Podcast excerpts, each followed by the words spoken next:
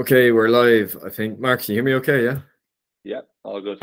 Cool. Like, how are we doing, guys? Uh, welcome to a new episode of the podcast here with Mark Morton from Scilling Mining in Cork, a fellow Irish man. Um, yeah, Mark, do you want to just, uh, a lot of you guys probably know him, but if you want to do a quick background intro and just how you got into the Bitcoin space. Yeah, so I am the managing director and a co-founder of Scilling Digital Mining, which is Ireland's only Bitcoin mining company. Um, and this year we got uh, a large scale mining site up and running, co-located with an anaerobic digester, which essentially is a mine running off of biogas. Um, I suppose a small bit more on myself. I got into the crypto space in quotes um, in 2019 spent quite a long time going down the DeFi rabbit hole and spending too much time on Ethereum. Um, but ultimately pivoted completely back to, to Bitcoin only. Um, and that pivoted inevitably led me to, to getting interested in mining and, and finding some like individuals that wanted to start a, a Bitcoin business, an Irish Bitcoin business at the beginning that inevitably became Bitcoin, an Irish Bitcoin mining business, which became Scilling Digital Mining. So over the past kind of four years, I've gone from crypto to Bitcoin to Bitcoin mining to um, managing a Bitcoin mining company. So that's kind of the, the crash course in, in my little journey over the past while. Yeah, yeah, and we're just saying before the call, um, mad. It's not really related to mining. Well, I suppose maybe there's more miners after you know big public miners after capitulating, but um, mad few weeks. Uh, do you have any? Do you have any thoughts around that? Do you um do you think it's good for Bitcoin? Do you think it's bad for Bitcoin? Um, and how does it look for the mining space? I suppose.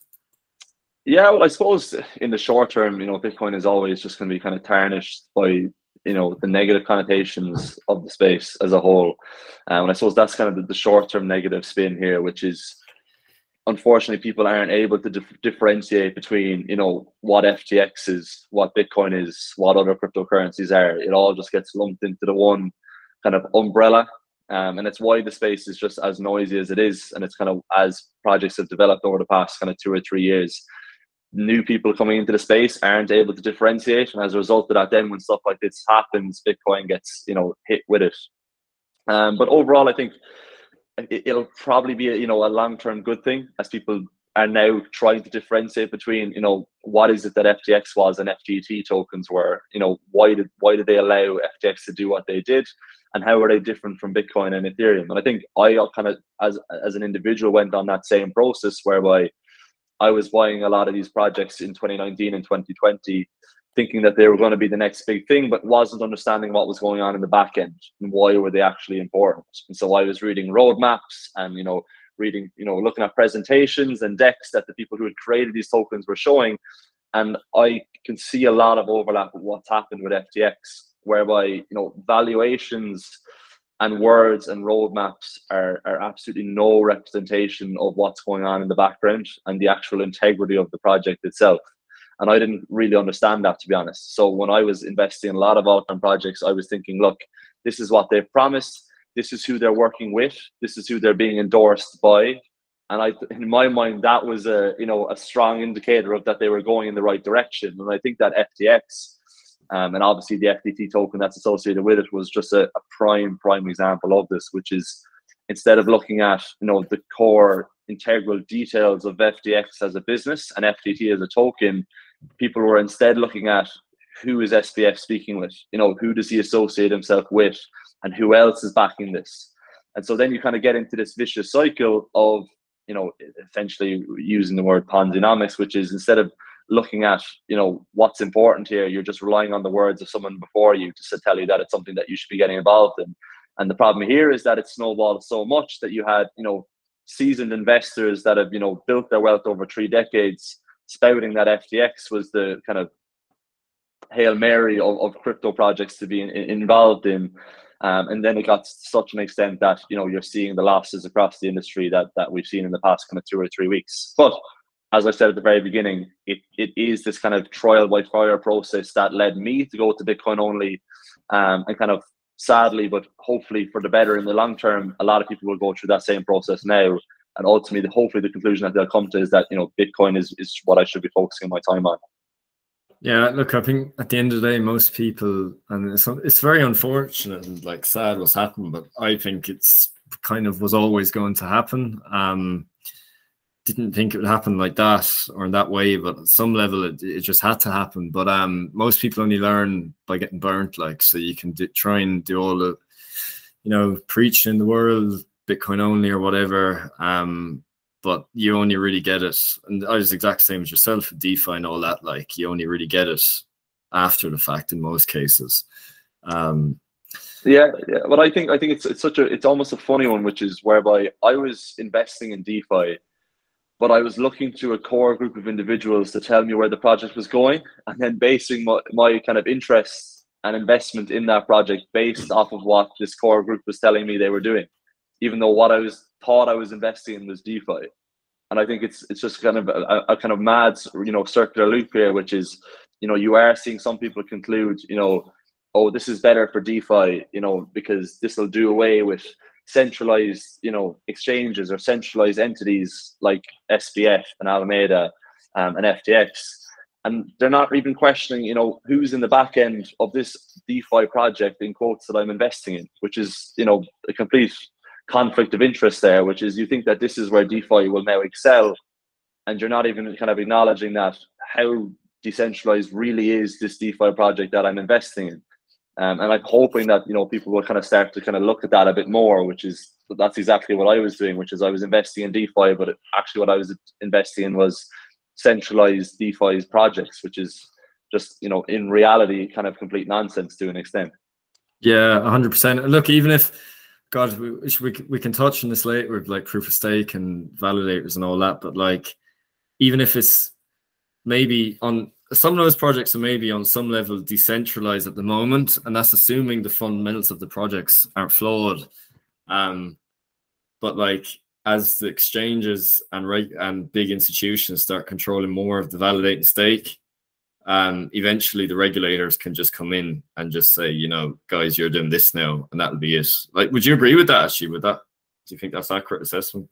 Yeah, I think like in, in general, like to an extent, like what I what I realized over the course of the past four years that decentralization is the, the most you know important part, and I think that unfortunately it's kind of a harsh statement, but like people in my mind are, are, the kind of biggest single point of failure for some of these projects, which is, you know, even if they have the best intentions, and that's something that I saw with a lot of DeFi projects, which is even if the people have the best intentions, and I think sometimes it is harsh to call you know try playing everyone as scammers in the space because there are people that try and build projects with the best of intentions but ultimately they might run out of investment they might run out of motivation you know they might run out of kind of ideas as to where to bring the project next and inevitably that project fails because even though it was decentralized in quotes it was relying on a core group of people to keep up the funding to keep getting new vcs in to kind of fund the next step as to where the project would go and ultimately the project died um, and then I kind of think when I come back to Bitcoin, which is that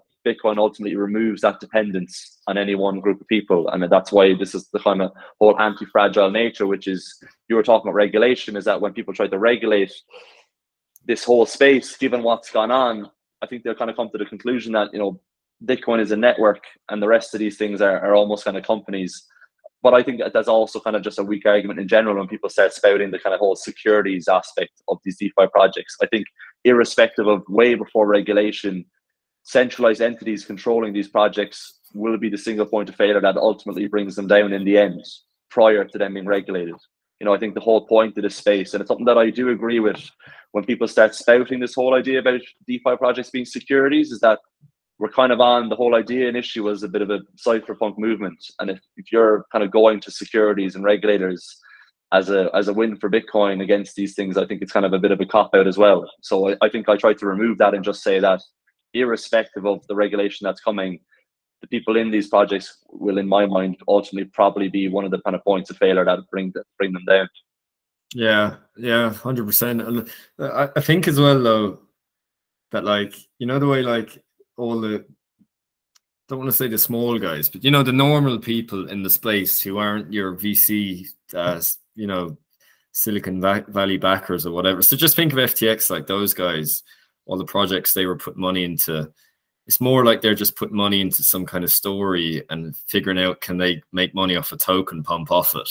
And it's like one of one of the mad things I heard with FTX Now, to be honest, I'm not totally sure. Just caveat that if this is totally accurate, you might have more insight in this.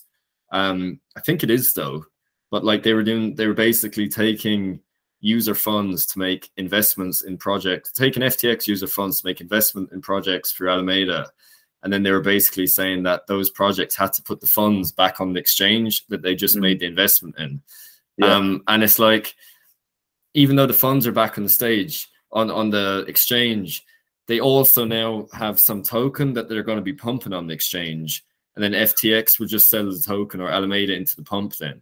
And it's yeah. all like, you know, the way me and you are talking here about decentralization, all that, it's like, do those people actually really care about any of this at all? Or is it just like, you know, is it just what the story that um can be sold to, to do the pump? Like, yeah, what do you think of that? Yeah, I, I think it's just when when there's so little barriers to entry, you know, there was nothing stopping this happening, you know, over and over and over again. And then I think it goes back to having, unfortunately, having new investors coming into the space, which were the retail traders, not understanding what was important and basing their investments on on roadmaps and what they were being told to invest in. You know, which is this whole idea of you know pump and dump scams, which is instead of people doing their due diligence and kind of thinking, you know, what's really important, which in my mind now is decentralization and longevity, anti fragility, all of these things. But when I first got into the space, it was you know who's going to partner with amazon? You know who's going to change ship, shipping? Who's going to get you know like who's rumored to be partnering with you know coca-cola on changing their you know entire system via blockchain? You know that's what i was looking at. And i think that's that's like part of the reason that these things still work for these people. Um, but i think that this is that whole narrative of, of move move fast and break things.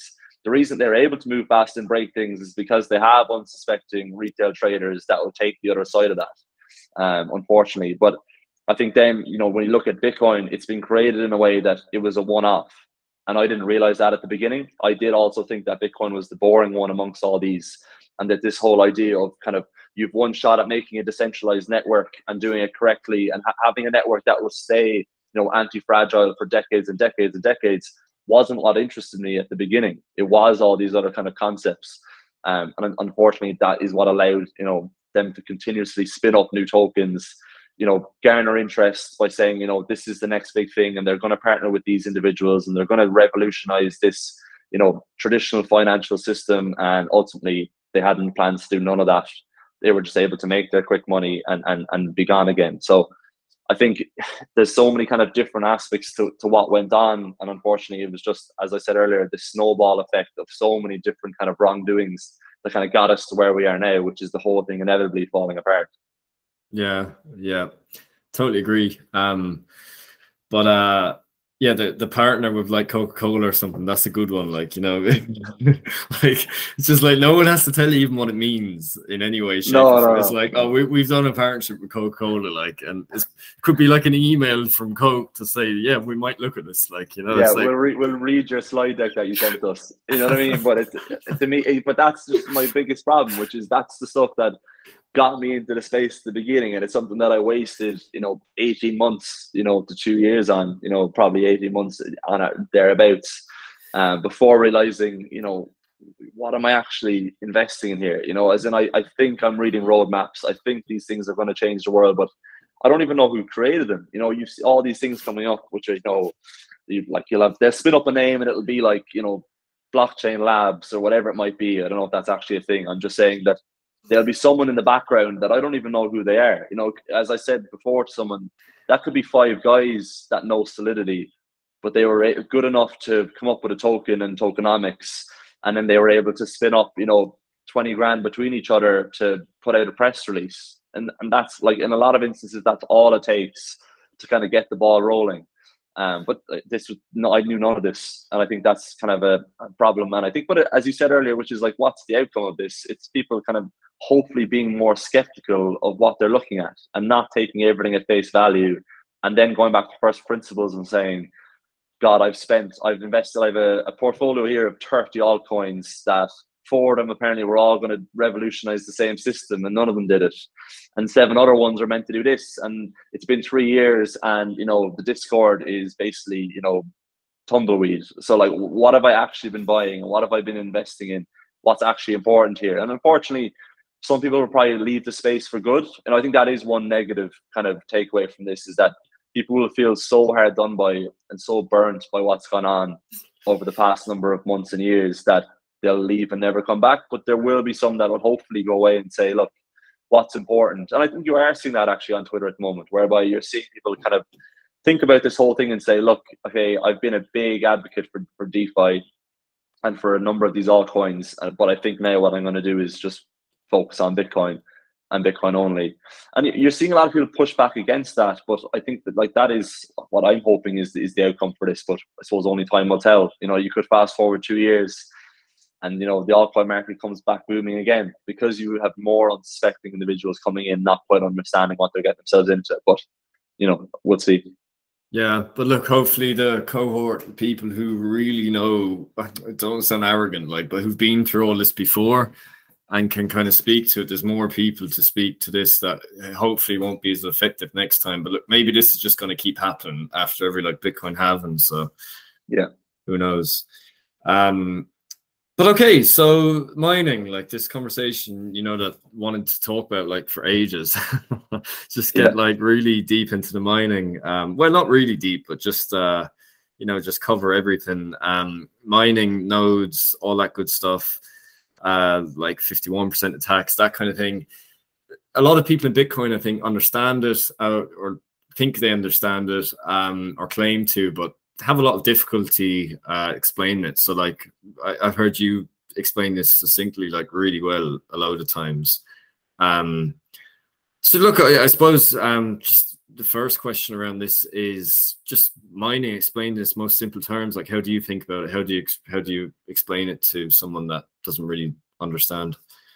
Yeah, well, my my general go to is this whole concept of the blockchain itself being kind of just a conveyor belt of, of boxes. You know, slowly but surely moving along the conveyor belt. And as the kind of next block appears or the next box, um, that block will have you know a header at the top of it that essentially is almost like I imagine a combination code on a lock. Um, and what all the machines are doing, which are ASICs, you know, any mining machine, you know, S19J Pros, if people have heard of that word before, all these machines are doing all around the world. When you see these big facilities of kind of whirring machines, is that they're just firing guesses at that header in order to get the correct guess in order for the combination code to be unlocked that then allows that block to be added to the blockchain. And all this process just happens you know 24 hours a day seven days a week. Um, and it's almost just like a consistent lottery. So this happens every 10 minutes. So a new block will appear on average every 10 minutes with a new header at the top that ultimately kind of needs to be guessed. Um, and as soon as that uh, header is guessed or that combination code is guessed that block will be added and we'll be on to the next lottery. And this lottery just repeats constantly every 10 minutes and has done so for the past you know 13 years. So in simplest terms that's all that's happening. So a lot of kind of media outlets try frame it um, as solving complex maths equations. But when i first got into the space one thing that really confused me is that i thought then okay well, well what happens if a really old machine wins a block? You know because you hear the phrase wins a block. I was thinking well surely a, a machine that came out seven or eight years ago will then kind of block up the blockchain and spend ages trying to solve this complex maths equation. But what I didn't realize that when you get on the skin of it, there's nothing being solved. There's no complex maths equation that takes time. It's simply a guess. So a brand new machine that's 100 terahashes or a really old machine that's from you know 2016 if either one of them guesses correctly that's it that's the lottery over and we go on to the next 10 minute block period um, so that's kind of generally what i try to do away with, which is this whole idea of solving complex maths equations, because I remember that being a, a kind of stumbling block for me. It's literally just a lottery, and these machines are guessing. Yeah. Um, and then so they're guessing if you have a really old machine, uh, what can you do then? I presume you can, rather than just solar mine, you can put it in a mining pool. So a lot of people are going to say, uh, what are my, what's the point of mining pools? How do they work? Yeah, so essentially a mining pool will they were created essentially to aggregate guesses together. So there was a stage where people would mine solo in quotes, whereby you could switch on a machine um, and it would start firing guesses, you know, linked to Bitcoin Core. Um, but the key problem there is that you could wait, you know, 10 years before you ever win a block. You know, so you could have your machine on, pulling energy, costing you money, um, and you might win nothing. And so pools came along and said, look, well, what happens if we basically create like you know you do a syndicate for the lottery you know where your office might all chip in some money and if someone wins then you get a share. And it's this very very similar kind of idea which is what mining pools do is they aggregate guesses together from machines all over the world. Um, and if someone else in the pool wins so if a different machine wins you get a cut of that bitcoin block reward that the pool wins but that bitcoin block reward that you get is just proportionate to the amount of guesses that you sent um, so for instance you know a, a pool might have a thousand terahashes which is in 10 brand new S19s, 100 terahash S19s. Um, in reality, a pool will have thousands and thousands and thousands of terahashes, but for simplicity's sake, we'll just say that a pool has a thousand terahashes in there. If I only have one machine running in here and nine others have machines all over the world, if anyone else in the pool wins, then I'll get 10% of the 6.25 Bitcoin.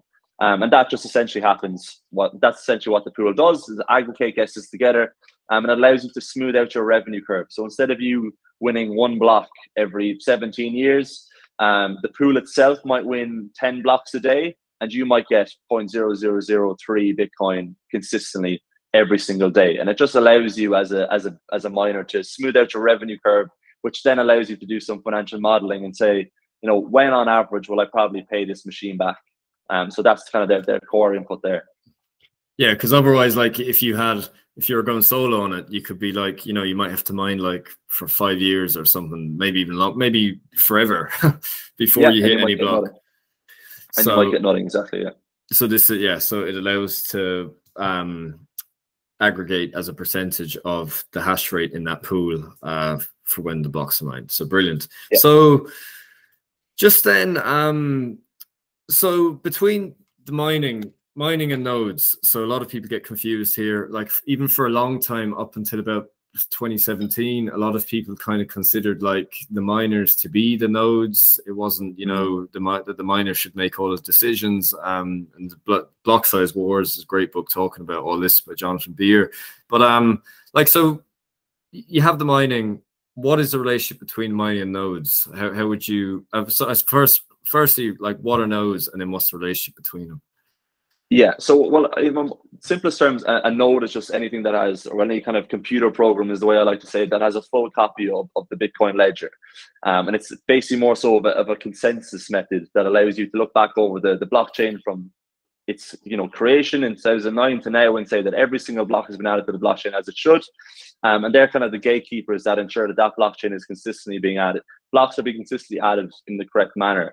Um, but what mining is more so is, is a Sybil mechanism. So there's a key kind of difference there which is mining is more of a Sybil mechanism um, and, and the nodes kind of represent a consensus, consensus mechanism.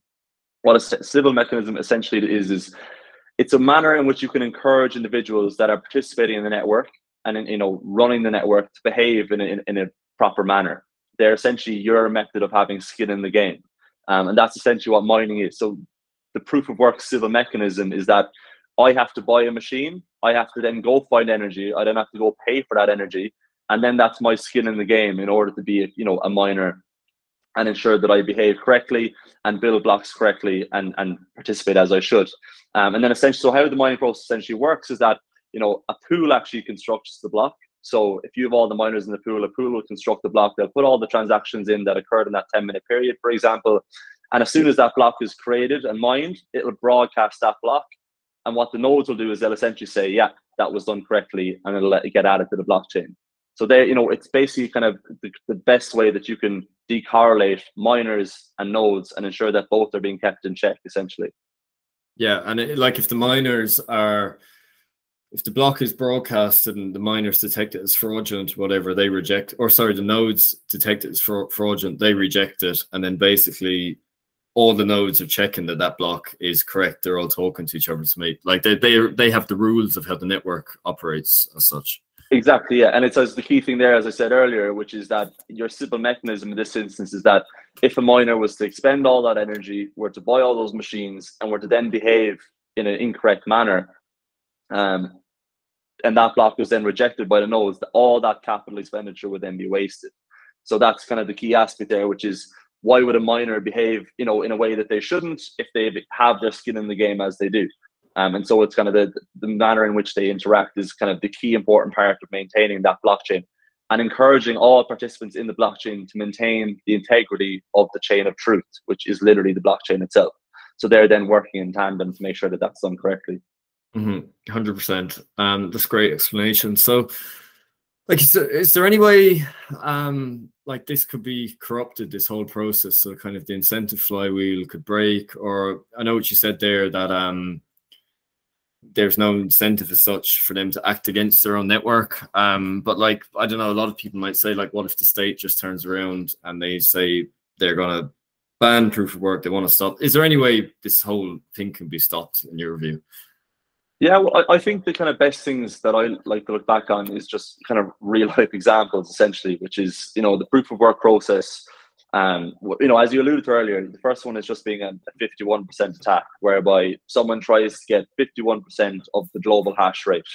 Um, and when they do, then, then that will give them power to dictate blocks in any manner that they wish. And that could be trying to undo the blockchain itself and go back and change transactions that have already happened. But it could be something much, much simpler, whereby if someone had 51% global hash rate and they were the ones constructing and forming blocks, um, they could essentially decide to include no transactions at all every single time that they, as a block appeared, which obviously would block up the, the entire network itself and allow people to be, you know, they'll be unable then to transact on the blockchain. Um, but I suppose the kind of key factor of that and the key example that we have is firstly, you have China that attempted to ban it. Um, and as soon as that ban happened, people, you know, we saw the global hash rate plummet. Um, and you saw people then start referencing, you know, how much money would it take for you to buy 51% of the global hash rate when it's kind of in this weakened stage and attack the network? Um, and ultimately, nothing happened anywhere close to that. Because another kind of key aspect of the proof of work process is this kind of real world link, which is in order for you to participate in the proof of work process and the Bitcoin network, you logistically need to find the energy, you need to purchase the machines, you need to set up your mining farm, and then you need to go through the process of 51% attacking Bitcoin network. So, as much as people will put on a figure which would say, look, if you were to buy all the machines in order to get 51% of global hash rate, it'll cost you X amount. You know, you see people trying to run these figures. You then also need to work through the logistics of actually doing that, which is building a facility large enough to run the machines and then having energy cheap enough to keep that those machines running in order to conduct the attack. So I think ultimately it's a lot lot harder than people kind of let on. And as much as people try to put figures on a 51% attack, it doesn't really materialize. Um, but in a, in simpler terms, as you kind of said earlier, which is this whole concept of, of regulation with Bitcoin itself and proof of work being, you know, as centralized in my mind as it is, you had someone like China step up and say, look, we're going to ban this process completely hash rate seemingly left. You know, you saw China, the global hash rate plummeted. You saw that apparently hash rate in China went to zero. Another study was conducted six months later, and it seems like China has, you know, 15% to 20% of the global hash rate again. So, you know, banning this as a process is extremely, extremely difficult. Um, and as an attack vector, you know, it, I don't think it, it merits as much worry as, as people kind of think it does. Yeah. And I suppose the other thing as well, like you can't you can't really hide it, can you? Like, because the point is, if it's going to take a very long time to develop the capability to mount a 51% attack, and it's assuming that the network, you know, the cyber hornets nest or whatever Saylor calls it, doesn't take steps to, you know, just outright ban all those miners from interacting with it or something. Is that, that correct? Yeah, well, I suppose like even before you get into anything like that, it just logistically, it's just so difficult. You know, like obviously, so the first kind of thing people say is, a lot to stop a, a government organization printing the money to then go buy the machines?" But like you know, you talk to anyone, you know, saying that you're going to go out and buy that many machines is fine in practice, but you know, reaching out to, you know, a Bitmain or a WhatsMiner or now Intel are getting in the mix and saying, you know, we'll take an order for a couple of hundred thousand machines you know, logistically getting your hands on them and then getting to the location that you need that has the cheap electricity and then being able to construct a facility large enough in order to conduct the 51% attack is just extremely, extremely difficult. So uh, at this stage, I don't even really look when people try to put a monetary value on it.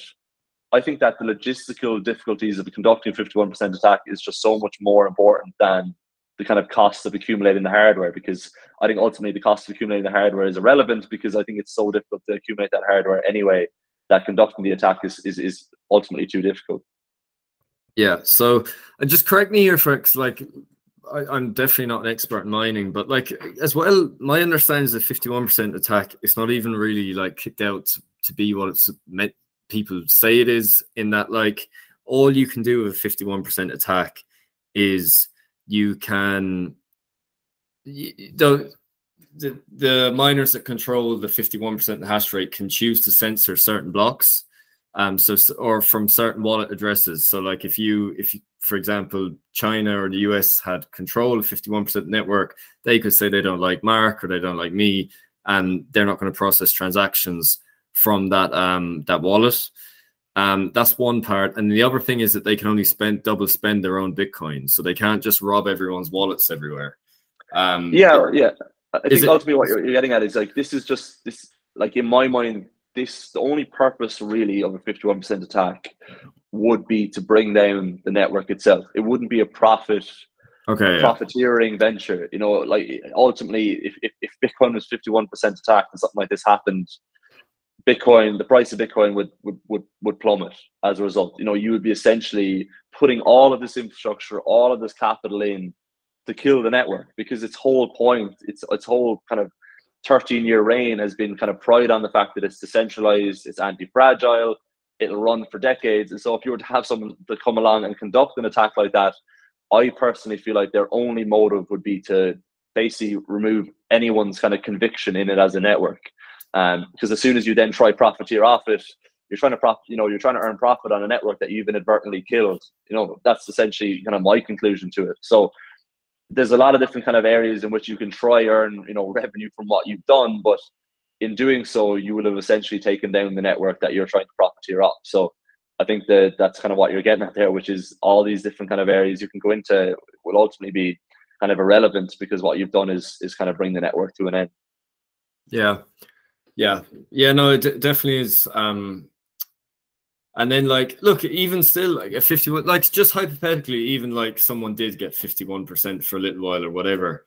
Like it doesn't mean that like, you know, it's only going to work 51% of time for when every 10 minutes. So 49% of the time it's not even going to be effective and it's going to cost you more and more to keep trying to institute that. Is is that correct? Yeah, well, the, the, the, there's so many different factors, you know, going on at any given moment, whereby you know you're assuming that your 51% will stay 51% as well. You know, it, it's not the hash rate isn't just a hard and fast figure, which is you've seen the way the network has grown for you know X number of months, which is you could set out now and you'll say, look, we need this much capital, we need to build a facility this big and then we'll own 51% of the network. If you did that two years ago when the China ban happened and said, look, this is the optimum moment for us to 51% attack the network because global hash rate has fallen by 50%, by the time you've gone and done and gone through all those logistical hurdles, the network is now doubled in size. So your 51% is also doubled. So this whole kind of idea of, of aiming for a target of getting 51% is also logistically very, very difficult because what you're seeing at the moment is that from a mining perspective, hash rate has just been unrelenting. You know, every single week to not well, on average, you're seeing every single um, two week period, every difficulty adjustment has just been up and up and up and up and up. So if you're there trying to plan a network or a 51% attack for 18 months to two years time, you know, you could be working toward a figure that is basically worthless when you actually get to it. So I think it's just logistically so, so hard to actually make happen. Yeah, it's exponentially running away from you, like. exactly, um, literally, exactly. Yeah. Um. So, just on this kind of thing, like, because uh, when you hear fifty-one percent attacks banded about, you talk about you, you know, you hear it with the mining pools. Um. So, like, I think there's only like what ten or twelve big mining pools. So people do talk about that, but it doesn't take into account that you can just easily, even if now I know I'm kind of really harping on this now, but like even if just to clear all doubt for anyone listening. Yeah, but even if like a mining pool did have a huge amount of hash rate, like you can just essentially switch your miner to a different pool, can't you? Like, so if you're mining with like slush pool or whatever, you can just say, "Oh, they're trying to do this. I don't, I don't agree with that," and then you just put it to a different pool.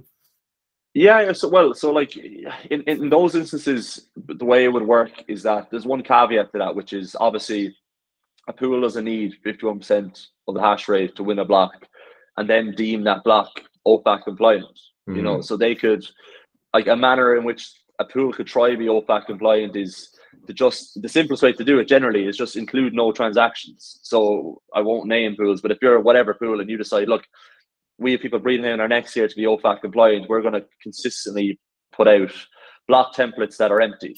So then there's no way that we won't be OFAC compliant. But as you said, which is the network in Bitcoin will ultimately dictate the demand for for anything. So you saw a pool there a couple of weeks ago, which was there was rumors of them halting withdrawals from the pool accounts. Instantly, hash rate just dive bombed. I think they that pool's hash rate halved in something like a week or two or, or less. So uh, what you're getting at there, which is there's no kind of dependence on you staying within a pool. As soon as a pool starts demonstrating kind of any kind of bad acting um, or negative connotations around, you know, fungibility or you know OFAC compliance or whatever it might be, hash rate can just instantly be diverted somewhere else. So you're not going to set on, on, on staying in any given pool if that if something like that was to materialize. Okay, so just to touch on that, and then we, we can just compare it to Ethereum then, because I, I, my is like this is a much bigger deal in Ethereum than it is uh, in Bitcoin, like with proof of work. So just on OFAC compliance, um, at the end of the day, it so how, how to explain this now? So or how to ask it with time. So the Bitcoin block subsidy is obviously quite large at the moment. Like, what is it that miners make? It's like ninety-five percent from the block subsidy, five percent from fees. Is that correct? Roughly, like, uh, like yeah. It's it's it's the block subsidy is yeah the ninety-nine whatever percent it is. It's the majority of it. The fees at the moment are essentially minimal in comparison to what the block subsidy is offering you. Yeah, so my, my understanding here is that it's kind of this is a, another amazing incentive flywheel that's like Satoshi put into Bitcoin that I don't know was it intentional or not, but with time it becomes increasingly unprofitable to uh, censor. So say if there's a OFAC compliant pool in 20 years from now, and miners are getting 50% of their hash rate from fees, and OFAC mm-hmm. are saying that 25% of that uh, 50% you can't uh, interact with because they're not OFAC compliant. What that will mean for that 25%, they'll be willing to pay more and more fees, but miners in the pool won't get access to that revenue. So they'll be incentivized to switch away from OFAC compliant blocks. Is that correct? Yeah, essentially, what you've kind of summed up is that as the block subsidy withers away, you're getting to a stage where beggars can't be choosers, you know, in terms of the, the transactions that they include. So exactly as you said, which is almost like a built-in, you know, you know, mechanism in itself, which is if fees themselves are becoming increasingly important for the profitability of a miner, a miner is going to be more and more kind of worried about the fact that any given pool that they're interacting with is censoring transactions and refusing to include them. So as you said, which is if you're in a bear market in one or two cycles time, um, where you have a block reward that's you know low because the price of Bitcoin is isn't quite as representative of the block subsidy, and fees are taking up a lot of your revenue. The last thing you're going to want is someone stepping in and turning half of that revenue away. So exactly as you said there, there's this kind of automatic mechanism whereby, you know, as fees become more and more important, the less kind of likely it is that a miner is going to step in and say, okay, this censoring can go on. And that's where they'll be putting pressures on pools to stop doing what they're doing. Or, as you said earlier, they'll just revert away and start sending hash rate to a different pool that isn't partaking in that kind of compliance. Yeah, so I suppose where I'm going with this is like, and what a lot of people fear that because the US mining industry is getting quite large in the US, I think it's like around 30% or it's about that at the moment, is it? Mm-hmm um, of global uh, hash. I think yeah, they're yeah. Yeah, global hash rate is that the U.S. government comes in and says that those miners can only mine OFAC compliant costs or blocks. But I suppose what we just said there was that if 20, 30 years from now they are trying to do that, geez, we'll be old men then. but uh, 20, yeah. 30, 20, well, we won't be, I suppose, but we're getting there. Um, 20, 30 years from now, um, those miners will be taking a massive like they'll basically be it'd be a massively anti-competitive it'd be a huge competitive disadvantage for them not being able to access those blocks and it'd be an advantage to miners in jurisdictions that could access those wanted to mine those yeah. blocks. is that correct? Yeah.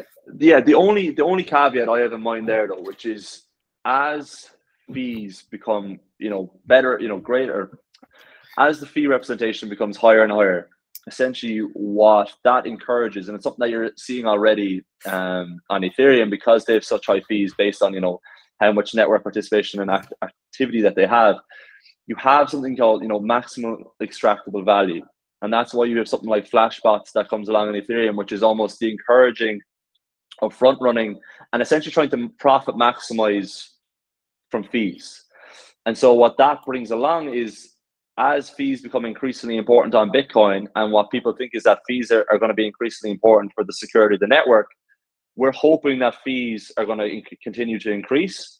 But in doing so, as the fee market um, for Bitcoin increases, that will then encourage centralized entities to come along and try profit maximize off of that. And those centralized entities, like the instance for Flashbots, Flashbots, there's kind of a conflict of interest there, which is the search for you know maximal value from transactions will then lead to centralized entities coming along and helping you with that. But they will be the entities that people go to to try implement OFAC compliance, and that's what you're seeing at the moment with um, Flashbots and MEV on Ethereum. So basically, Flashbots are helping a lot of these operators to maximize their fee revenue but they're also the ones that are dictating, you know, is this OFAC compliant or not? Um, so you kind of have a small bit of a conflict of interest there, which is we need Bitcoin fees to increase. Well, that's obviously open to interpretation as well, but we might want Bitcoin fees to increase. But as soon as you do that and you start creating a, a fee market, essentially, that's when you start seeing centralized entities getting involved and trying to maximize that market and becoming kind of an attack vector in themselves, if that makes sense. Yeah, okay. Uh, to be honest, I don't have a great understanding of MEV. So as he says, maximum extractable value, ex- maximum extractable um, value blocks, and I know they're a bigger deal on ETH because it's, it's to do with smart contracts, isn't it? And Bitcoin doesn't have much. Um, well, it's just essentially that there's more value to be extracted from the blocks given the amount of fees that are going on. So there's more value to be extracted from cherry picking certain transactions and including them to in order to get more revenue. Whereas on Bitcoin, as I said earlier, you know, beggars can't be choosers. There's currently no real market on Bitcoin for trying to extract value from the transaction fees because there isn't a lot of them. You know, on, on, on certain blocks that you might see, you know, there could be the block subsidy is 6.25 Bitcoin and the transaction fee revenue on that block is, you know, 0.005 you know, so that there is no real market in trying to extract further value from that. Um, but as that market increases, you know, like any other, you know, open market, that's where people will try and extract value from it. But on, on Ethereum, it's much, much more popular because you have much more fees to essentially work with and have a market for. Um, so that's what you're seeing at the moment, which is someone like Flashbots coming along. And I think to the best of my knowledge, they're, you know, operating relays that relays that will cherry pick transactions to try and include in order to extract the most value for um, a validator, for example. Okay. And could that be like, so instead of say, could that be kind of perverse somehow? Like, could the, this kind I think you kind of already answered, but could the regulator come in or whatever and say um, to those miners then 20, 30 years from now in the US, just hypothetically, um, I know there's a lot of other factors to play here as well, but could they say, could, could they basically pay a premium to the miners for not including transit so that they could say that do not include OFAC and we'll reimburse you f- for doing so to keep you competitive? Yeah, I, th- I think you can, to be honest. Like, see, the thing is, at the moment with you know Ethereum, you don't know what's going on in the background. You know, so you don't really know what the incentive is for someone wanting to include certain transactions. Well, sorry, j- just to talk talk about Bitcoin specifically here as opposed to Ethereum so with regard to someone coming along and saying, you know, include that and kind of breathing down their neck and saying, look, we'll reimburse you if you don't include transactions from here and reaching out to a Bitcoin equivalent of Flashbots, essentially. Yeah, something like that.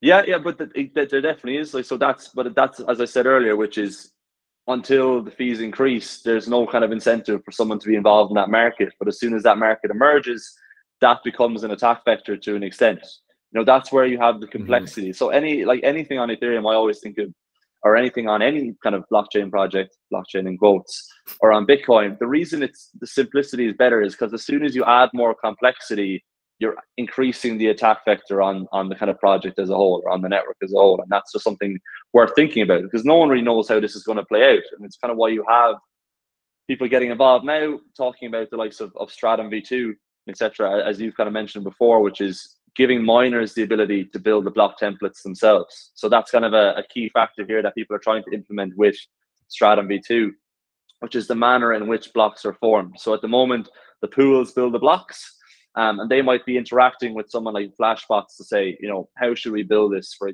just, as a very, very simple terms, you know, how should we build this in order to extract the most value? So that currently doesn't exist really on, on Bitcoin at all. There'd be no reason for it to exist. Um, so Dave, the, the pools at the moment build the block templates. They'll decide what transactions go in. Um, but with something like Stratum V2, what'll happen is miners will be able to pick the block template themselves. So you're basically giving the power back to the individual to an extent and then the influence that these centralized entities or someone kind of bringing down the neck of the likes of a flashbots has is a bit more diminished because you could have a, an individual miner that isn't focusing on something like that. You know, they're just building blocks as they should. Um, so all of this is kind of you know going on at once. And as you said, when you think about 30 years time, it's always so difficult. You know, we're only kind of 13 years into this, and you're talking about 30 years time to see you know how the market will develop and how these kind of mechanisms will change in order to maintain the integrity of the network itself.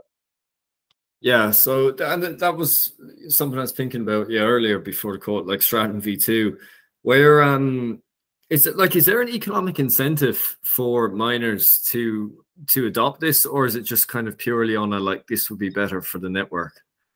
Yeah, see that's that's kind of you know when you, when you talk about hurdles of kind of Stratum V2, that's kind of one that kind of sticks out in my mind at the moment, which is as a pool, you know, a kind of key hurdle forward is that as a miner and as individuals and as people who care about the network, we would want it implemented. Um, but as a pool, and if you're thinking long term, you might not want that implemented. And ultimately, it'll be up to the pool to implement Stratum V2. So that is kind of a you know a little hurdle there, whereby they might be thinking, look, why would I give away this you know incentive? Because in ten years' time, you know, managing and constructing blocks ourselves could be a, a key part of of of our business, you know, and in, in, a manner in which we can extract value. So that is kind of a, a kind of another conflict of interest there, which is Stratum V2 is definitely better for the network because it helps that whole decentralization aspect, whereby if you're giving empowering the miner and not the pool, you kind of remove that that problem. So at the moment, when you think about attack vectors on Bitcoin, really, um, you have the mining infrastructure itself.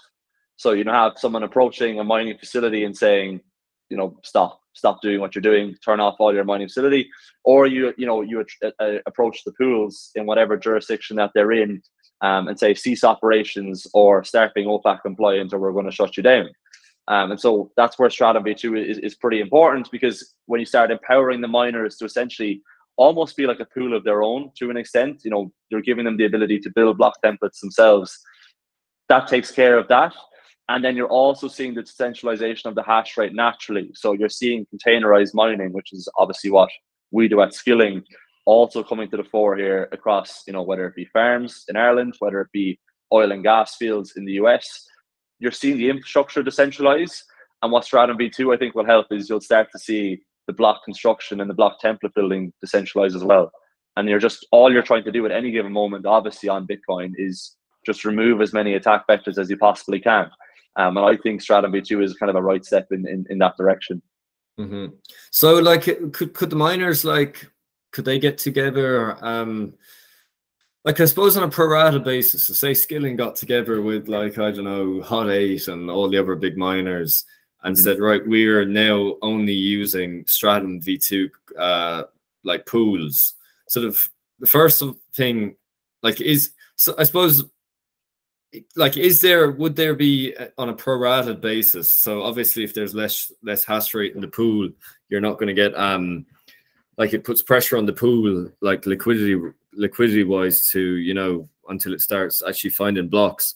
But um could like yeah i suppose on a prorated basis is there any economic benefit? Because I, I suppose my thing here is like is this just something because I, I don't know i'm not in mining. Is this just something that everyone talks about in bitcoin? Is this ever really going to come like is there any reason for miners to drive this is what i'm what i'm saying Yeah, like I suppose uh, when I first started hearing about, like I was hearing about Stratum V2 when I got into the space, you know, in 2019, like 2020, I was listening to podcasts about it and I was reading about it. Um, and fast forward, you know, basically three years now, slightly more at this point, and you know, it still hasn't been implemented. Um, so I think it's as you're alluding to, which is, you know, what is the kind of incentive to implement it? Um, like for instance, I haven't, you know, actively interacted with Stratum V2 myself yet. Um, and I think the kind of next hurdle is is just trying to onboard people in order to, to kind of foresee the pressure that's now building in Ethereum. And I think Ethereum is a, good litmus test for you know OFAC compliance because I think ultimately it depends on what the incentives are of the miner themselves. You know, some miners, and you've kind of already seen it already. I think we've spoken, you know, we've spoken about it before, which is some large scale US miners have tried to sneak in stuff, which is, you know, this block is OFAC compliant or this block is green, you know, whatever it might be. Um, and so you might have mining pools saying, look, we're going to implement this because we don't like where the network is heading with stuff like that. Because there are, you know, a number of pools that have their incentives in the right place. And if it's a better thing for the network and if it's a better thing for the longevity of the industry, then it becomes kind of a no-brainer to implement it. But for individuals that might have misaligned incentives and would prefer to be following along in this kind of concept of, of OFAC compliance and, and doing what they're told, then they have you know different incentives to a pool that's been running for 13 years and are focused on the longevity of the network. So I think it'll be very interesting to see you know what are the incentives that emerge for people to implement Stratum V2. Um, but ultimately, I think I think it will come in. I, I, I don't know when, but I think when you look at the kind of future trajectory of the network, it's something that's very, very important. I think kind of that's what will be the kind of critical factor here, which is why would you shoot yourself in the foot by being greedy over something like this when this could be the kind of thing that ensures the network keeps going for longer? Yeah, I'm gonna have to do a Stratum V2 deep dive after this now. um, There's a lot to it. There's a lot to it, and I think you know, even myself, I, I do my best to try to keep up with everything like this. But I think, as we've talked about before, you try your best as an individual, but you know the reason you're not sat over there with all of these guys building Stratum V2 is because you're not, you know, you're not a backend developer. You know, you don't have the the C or, or the or the programming skills to do it. So all you kind of can do is try keep up. Um, and kind of what they are signaling is just as a as a miner is just read up on it and try to show your support because it is going to be something that's you know pretty integral to keeping things going. Yeah, we'll have to send Jordan over. yeah, de- definitely he's the man to go. Um, so okay, so then just like uh, proof of stake, then, um, like what's how would you like we touched on mining, like proof of work. How would you explain proof of stake? Like, how does it compare? Yeah, well, so essentially, in, in my mind, proof of stake, well, what it is is just you're taking uh, a monetary value of Ethereum and you're, and you're locking it up in order to become a validator that will give you, you know, a method to, you know, construct blocks and participate in the network. So in, in, in mining and Bitcoin, um, your skin in the game is essentially your your miner, it's your energy, it's your your infrastructure, um, but your skin in the game in Ethereum um, or on sorry proof of stake is the Ethereum that you lock up, and that's what encourages you to participate um, in the correct manner. And that's Ethereum's Sybil mechanism to an extent. So you lock up Ethereum, that encourages you to behave in the correct way. If you don't behave in the correct way, other validator nodes in the network will essentially slash your, your stake contribution. Um, and so that's the manner in which they ensure that you're behaving in the correct manner and constructing blocks as you should. Um, so that's kind of what they've come up with now. They've swapped away from proof of work and the mining process, and they've gone on to this proof of stake concept, which is contributing tokens, locking them up, and them getting slashed if you don't behave in the correct manner. And that's how they maintain the integrity of their chain of truth now these days. Yeah, so my understanding the problem, so just talk around OFAC compliance with proof of work versus proof of stake. Like my understanding is proof of work is far more robust, like in uh, censorship resistance. Um, and it's, it's basically just down to the idea that now, well, if you take the proof of stake side of things, that the miners, like central, not miners, the exchanges, like other centralized entities, are gaining more and more um, proportion of the total stake in the network. So they decide how transactions, how blocks are constructed, etc., how they're validated. Um, and then the big problem with this is as they get more and more, the regulators are going to start regulating the big institutions directly. because it's who has the money makes the rules in Ethereum basically, and if exchanges have the money, um, they make the rules. Is that a correct kind of synopsis? Might be a bit basic, but of the whole thing. Yeah, no, I, I think you've you've kind of hit the nail on the head. You know, we already talked about you know miner, you know, maximal extractable value and how their fee structure essentially encourages them to reach out to centralized entities to you know maximize value, which are then in turn you know contributing to this problem of OFAC compliance.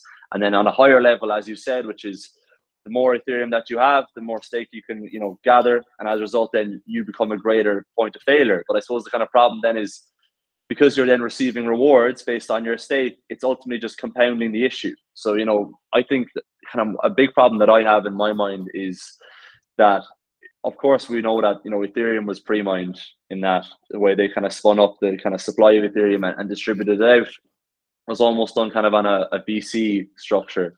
Um, but irrespective of all of that, you know, I think that proof of work actually was working in their favor, you know, based on that start that they had. So when people used to give out about Ethereum being pre-mined and allocated to certain funds and certain individuals, I thought proof of work was. I thought they were lucky that they were on proof of work because it was almost you know taking the power away from those individuals. So you know you could get a GPU, you could start mining, and you could earn the reward. But what I worry about now is that you've essentially put those people back in the driver's seat because now it's back to this concept of you know how much tokens you have, and that dictates, as you alluded to earlier, which is the more money you have, the more stake you can buy up, which essentially is just a, a shareholder, you know, aspect. It's like going back to the kind of traditional finance um, business structure, which I think kind of works against them. And I think another kind of problem that I've seen, and you know, people probably might, might argue against this, I'm not sure, but because it's becoming increasingly difficult, you know, to become a validator. So you need your 33 Ethereum, or you know, you need the technical ability to spin up a validator node. You're just deciding, look, I'll give it to an institution and I'll let them delegate it for me, and I'll let the likes of you know a number of exchanges do it on my behalf. That's again just contributing to the problem. Whereas on at the moment on proof of work, if you want to go and buy you know an S9 for 150 dollars or 100 dollars, you plug it into the wall, you connect to a pool, um, and you're up and running, and you're contributing to the kind of Sybil mechanism of, of, of the Bitcoin network. Um, so I think the kind of more barriers to entry that you have in order to contribute to the network adds to the problem of decentralization, which I think could be kind of a, a slippery slope that's that's now been started on Ethereum. And as you said, the more centralized entities that you have, the more stake that they acquire, the more that they'll ultimately start to get in rewards and the issue compounds. And then as you alluded to earlier, it becomes easier and easier to kind of pinpoint someone and say, look, this is a, a regulated exchange in the US, they own this amount of stake um, in the network, then that's who we're going to go after. So you know, it, it's it's definitely a problem, and I don't quite see how they stop that slippery slope of, of compliance and stake ultimately coming into the hands of of the wrong people to an extent. Not the wrong people because there's no kind of I'm you're almost insinuating them that they're trying to do wrong, but when you look at the incentives of, of a network, you know, OFAC compliance shouldn't be top of the list. And at the moment, you are seeing quite a number, a lot of, you know, a big number of blocks falling under that. So I'm not too sure how they stop that.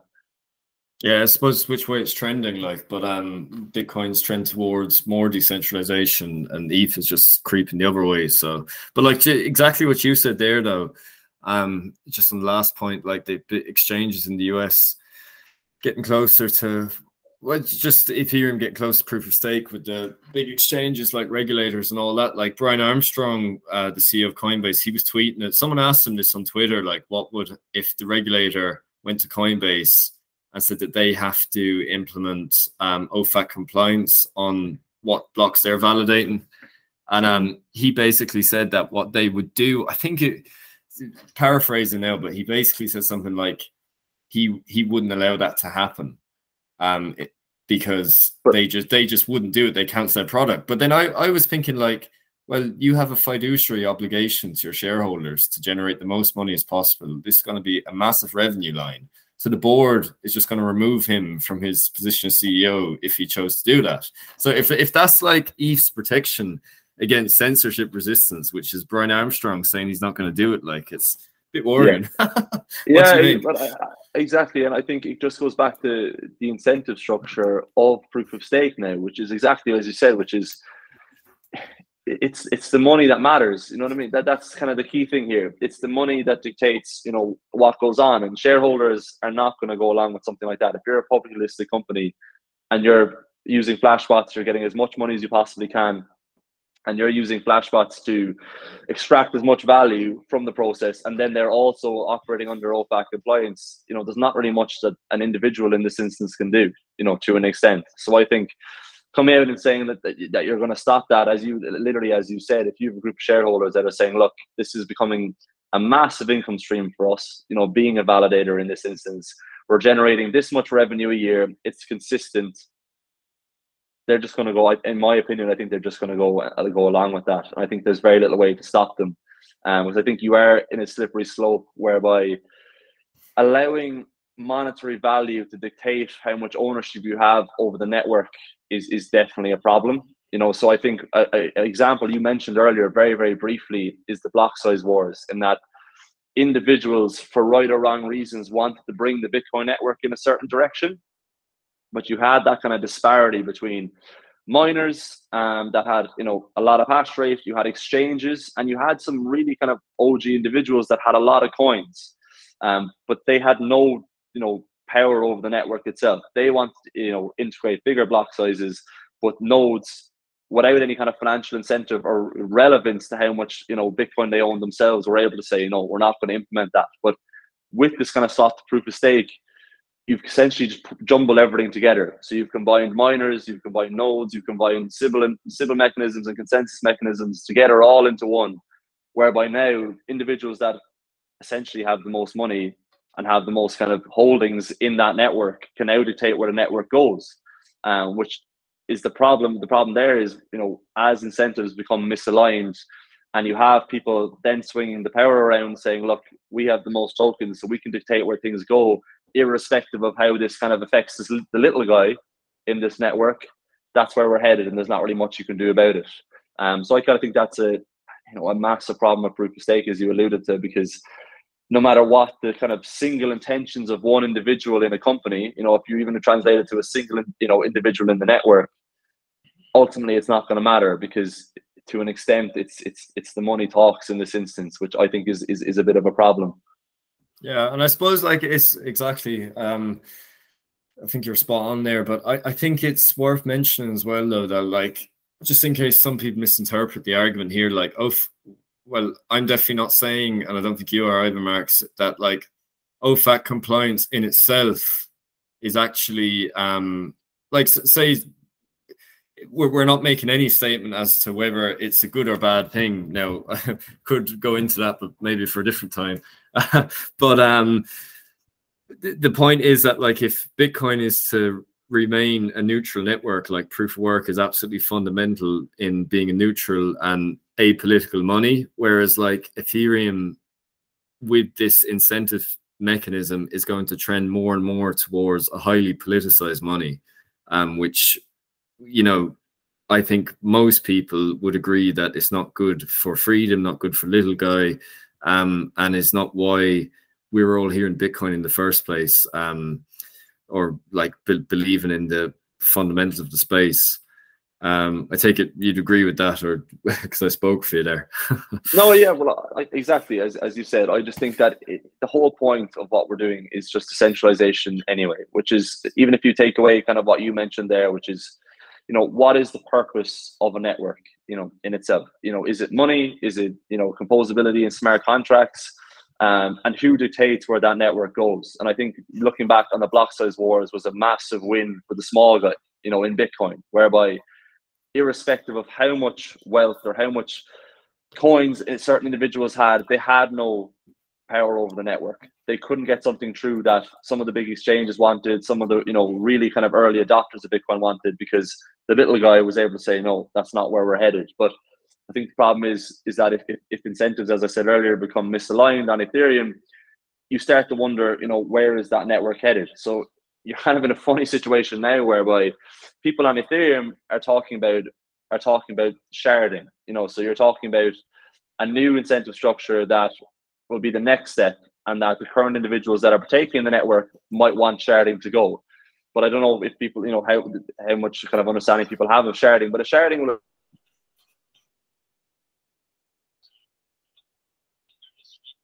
whereby it depends on how the biggest stakers or the biggest holders want it to go. So sharding will essentially destroy smart contracts, to the best of my knowledge, on Ethereum um, but if that's where the largest stakers want it to go, that's where it'll go. And if that's where it does go, sharding focuses on scalability, and then you're trying to compete as a money. So you've lost your, your smart contract composability feature. Now you're trying to compete as money, which means you're competing with Bitcoin, and now you're a centralized version of money. So you're just like anything else. So I, I you know, I, I just think the problem is that in becoming more centralized, you're getting in a tug of war. You know, whereby individuals that might have misaligned incentives can just start dragging the network in a direction that you know the small guy might not want it to go. Um, and I like in my mind, it's, it's I think that's quite difficult to stop. Yeah, keep keep it simple, stupid. Like, um, yeah, it's, it's, it's, it's, as the more the more complexity that you add, as I said earlier, the more you open up attack vectors, you know, to the network itself. And I think the, the, that one of, of sharding for me is something that I'm that I'm focusing on quite a bit on Ethereum, which is if something like that is implemented, and just for a very brief explainer of, of sharding, essentially is almost like creating you know multiple ledgers on the same network. And the problem is that if you've smart, the reason it kills smart contracts is that it, it affects composability, which means if something executes on one of those ledgers, it can't interact with a ledger elsewhere and so that whole kind of mechanism of operating smart contracts completely falls apart. Um, but there is talk of pushing Ethereum in that direction. And I think that's an, an, issue with, as you alluded to, which is you need to just keep it simple because as soon as you start having these kind of internal tug of wars, that's where things get messy. And I think at least Bitcoin focuses on simplicity. And if you focus on simplicity, longevity, anti fragility, that's how you get, you know, a network that sticks, you know, stays together. And that's where I can, you know, sit here and think, look, I think Bitcoin's going to be here in three decades' time because as much as we keep it simple, it's you know anti-fragile, and that's kind of the most important thing, you know, in, in my mind anyway. Yeah, hundred um, percent. So, like, j- just to touch on Mark, um, like say Bitcoin and saving the planet and stuff like that. Um, now, I would never.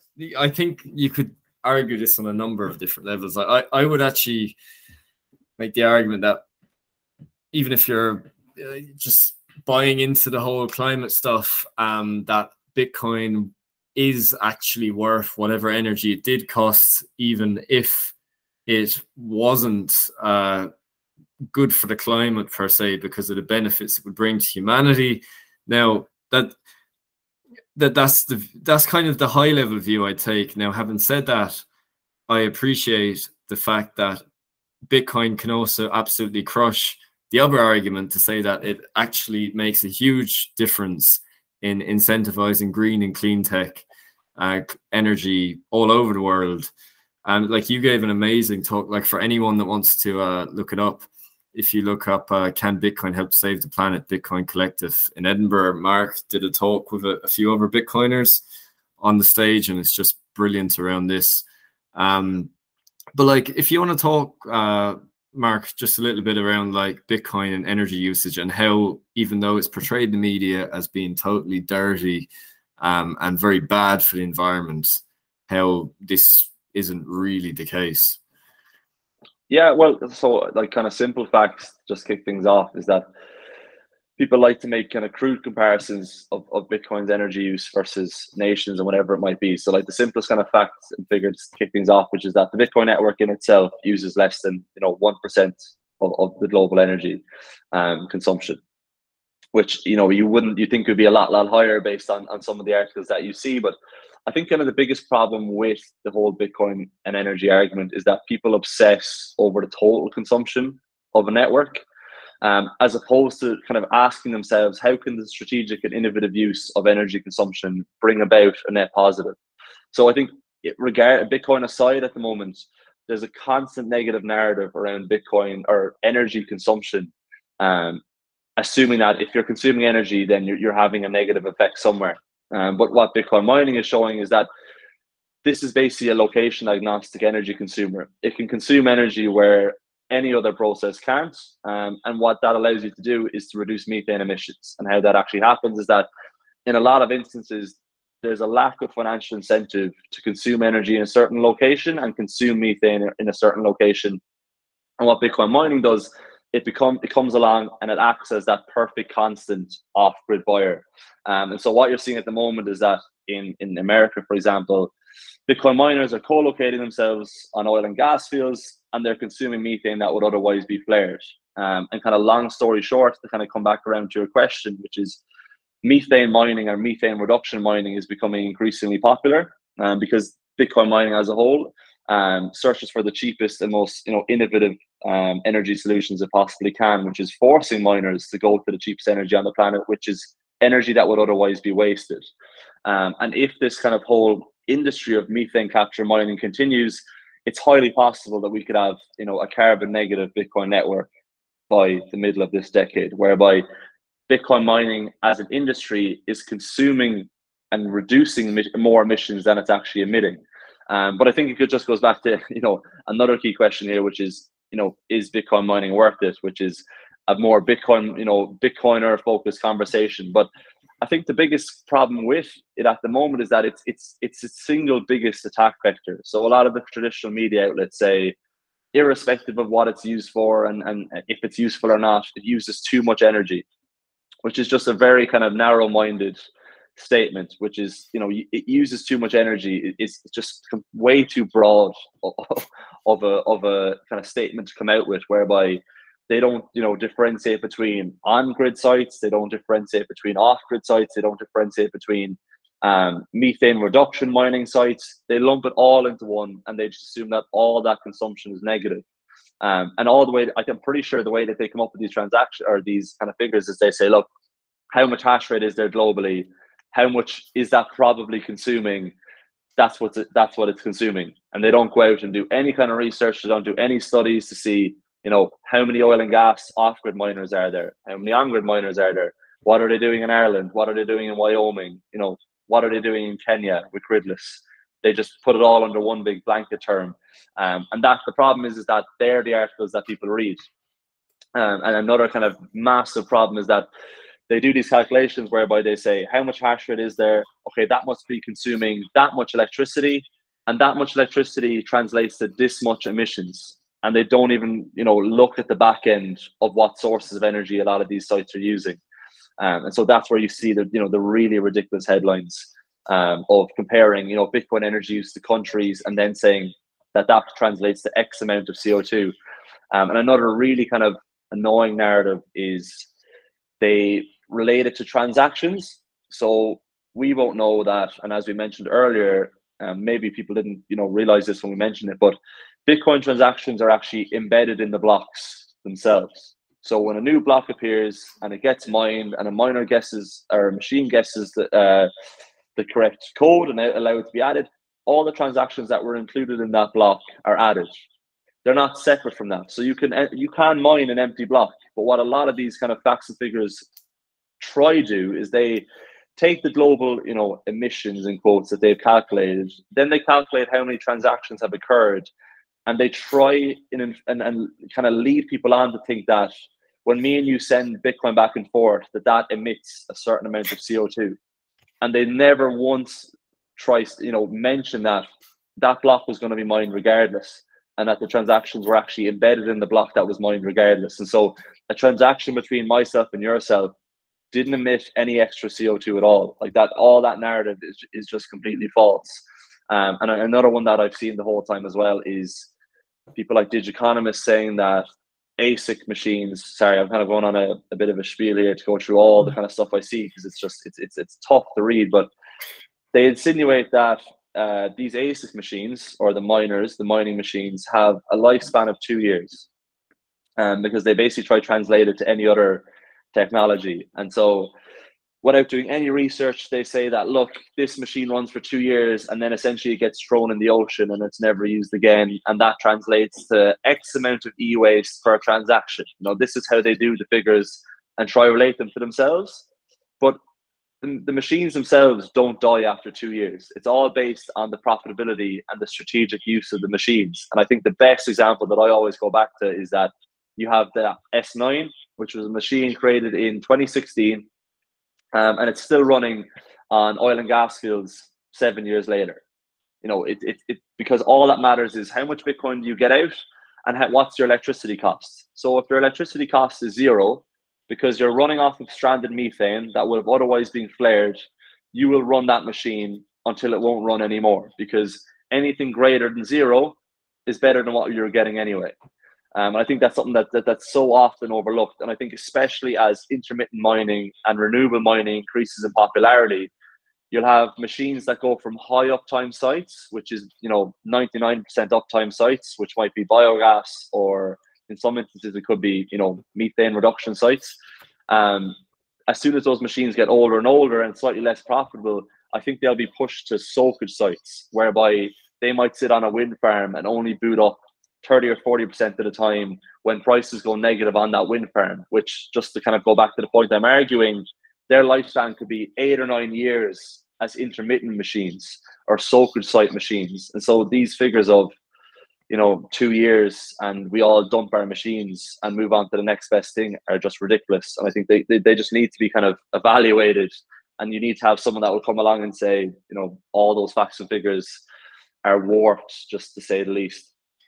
Yeah, that, that's all really excellent points. Um, and just just on what you said there, the um, the fact that Bitcoin could actually go carbon negative, i.e., could be better, all its consumption could be better for the environment than not being so for the environment. I suppose to drill down that a bit more, it's basically because there's a cost um, to the environment associated with producing some types of en- energy like oil and gas flaring where there's a huge environmental cost. It's flared into the atmosphere to get the gas out the ground, and Bitcoin can capture that, yeah, and totally use that energy, and then that energy otherwise that that um pollution otherwise doesn't go up into the air, which is where the negative energy, um, uh, the negative what carbon output uh, comes yeah. from essentially bitcoin mining is the buyer of energy. It's the buyer of last resort. So it's the buyer of energy when no one else wants to be the buyer of that energy. Um, and then it's inadvertently the catalyst for methane reduction as, as you literally just said which is if you just send methane up into the atmosphere you flare it off. I think flares are only 91% efficient. So when you actually flare off gas or essentially you burn it up into the atmosphere it doesn't always burn off of that all of the gas because of wind or whatever it might be um, and when methane goes into the atmosphere, it's 80 times more harmful than, than CO2. And so what Bitcoin mining is doing is it's be, being that financial incentive to put a generator in place, convert methane to CO2, lead, you know, create that 80 time reduction in, in methane emissions, you know, when you compare them um, as equivalents.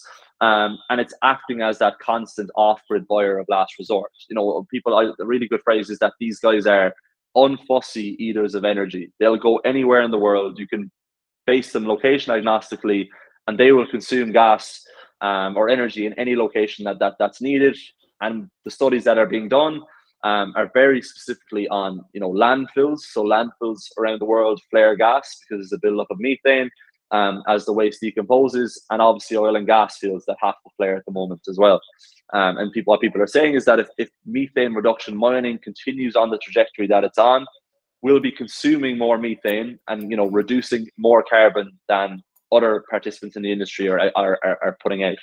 Um, and exactly as I said earlier, we'll basically be a, a, carbon negative network by then, and will be you know undoubtedly um, a net positive for the environment, which is a kind of narrative and it's a kind of concept that people find extremely extremely difficult to understand because i think people ultimately think that any mining farm around the world kind of has a, a, chimney at the top of it that's emitting black smoke out into the atmosphere and making you know you know a, a seriously harmful effect and not realizing that the strategic and innovative use of this location agnostic fire can lead to a net positive yeah, and I suppose like it's as well like the reason these things are going to become so popular and are becoming so popular is because would it be correct to say that like the the the flaring associated so if Bitcoin mining could capture the gas or methane that's flared, um that would if it almost have a negative energy price because they'd have to pay fines and stuff associated with their carbon pollution. Is that correct?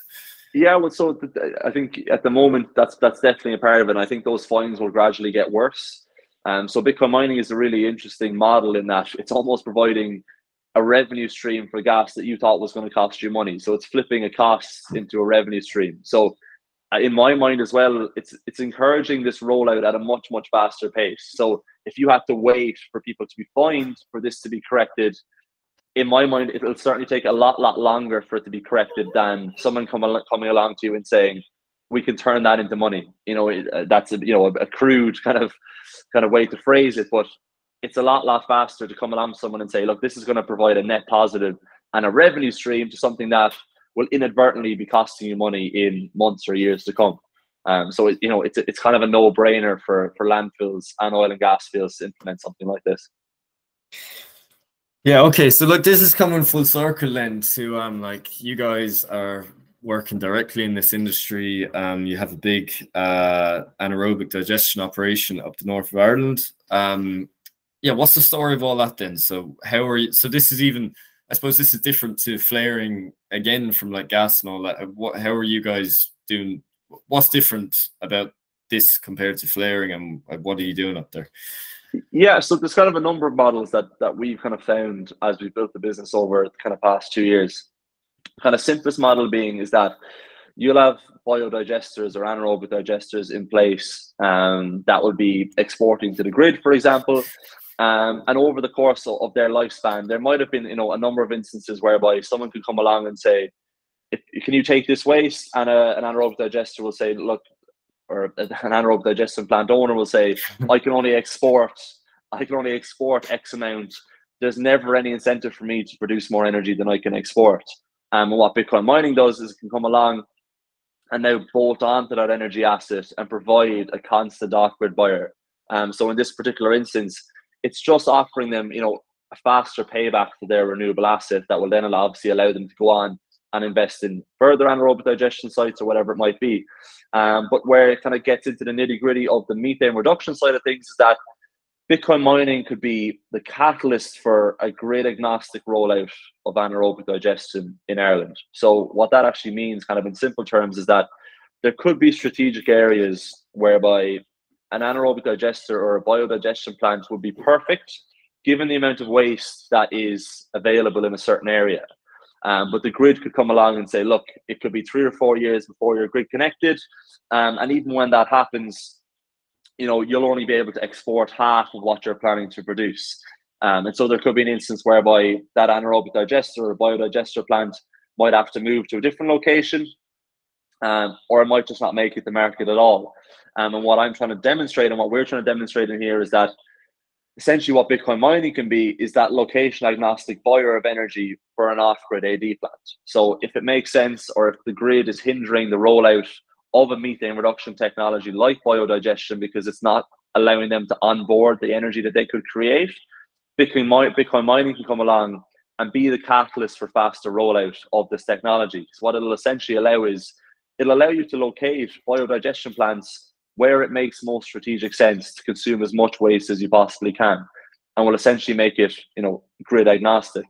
Um, and as i said earlier it could be a case of mining small scale completely off grid you know with a small um, biodigestion plant um, or it could just be a case of again being a bolt on so you could have a site that farmers in the area or there could be you know a dairy processing plant or whatever it might be um, could contribute enough waste to an anaerobic digestion plant to produce a megawatt. Um, but the grid might come along and say, look, you can only export 750. Um, and so instead of these plants having to either take in less waste, um, which will obviously have to be disposed of elsewhere, they can now go ahead and say, well, look, we'll take as much waste as we possibly can because we have this off grid buyer for it anyway. And so they'll continue exporting as normal and then there'll be Bitcoin will just be an anchor tenant, um, as Obi kind of described before in, in that talk with regard to gridless compute. It's something that people assume won't apply to Ireland, but it really does. In that this whole concept of off-grid anchor tenants will be a really kind of integral part in my mind for the financial economics of these sites stacking up um, as you look towards the rollout. So Ireland has a plan now, which is really good news that they announced in the past couple of weeks, which is we plan to build 130 um, anaerobic digestion plants across Ireland. Um, but in my mind, the last thing you want is grid connections hindering the pace of that rollout. um, or the amount that or the amount of energy that these things could produce, or the kind of financial economics of them. And what Bitcoin mining could do is make that rollout, you know, grid and location agnostic. Um, so I think there's definitely kind of a, a market for it being an energy asset bolt on, as well as just being the only buyer of energy in in isolated or rural locations. Yeah. So what you're saying there, basically, you you could say to whoever's in charge of that rollout, look, you guys don't even need to think about because they're doing it for environmental reasons here in Ireland. Like, so it's um yeah, it's a mix, exactly. Yeah. Yeah. So there you, you could say to them, look, you guys don't even need to bother about uh, connecting to the grid. We could just get these mining operations all over Ireland, and then that will gobble up all the electri- electricity, and then it reduce the emissions um, from methane as with the anaerobic digestion process. Yeah, exactly. So you, all you want to do, in, in my mind, is just take away as many kind of barriers to entry as possible for these plants. Um, and I think you know when I've spoken to people about smaller scale anaerobic pro, you know plants um, you know kind of 50 to 100 kilowatts um, it is the kind of interaction with the grid system that can be quite a hindrance for either finding a buyer for the energy. So a key part of the payback is your ability to export.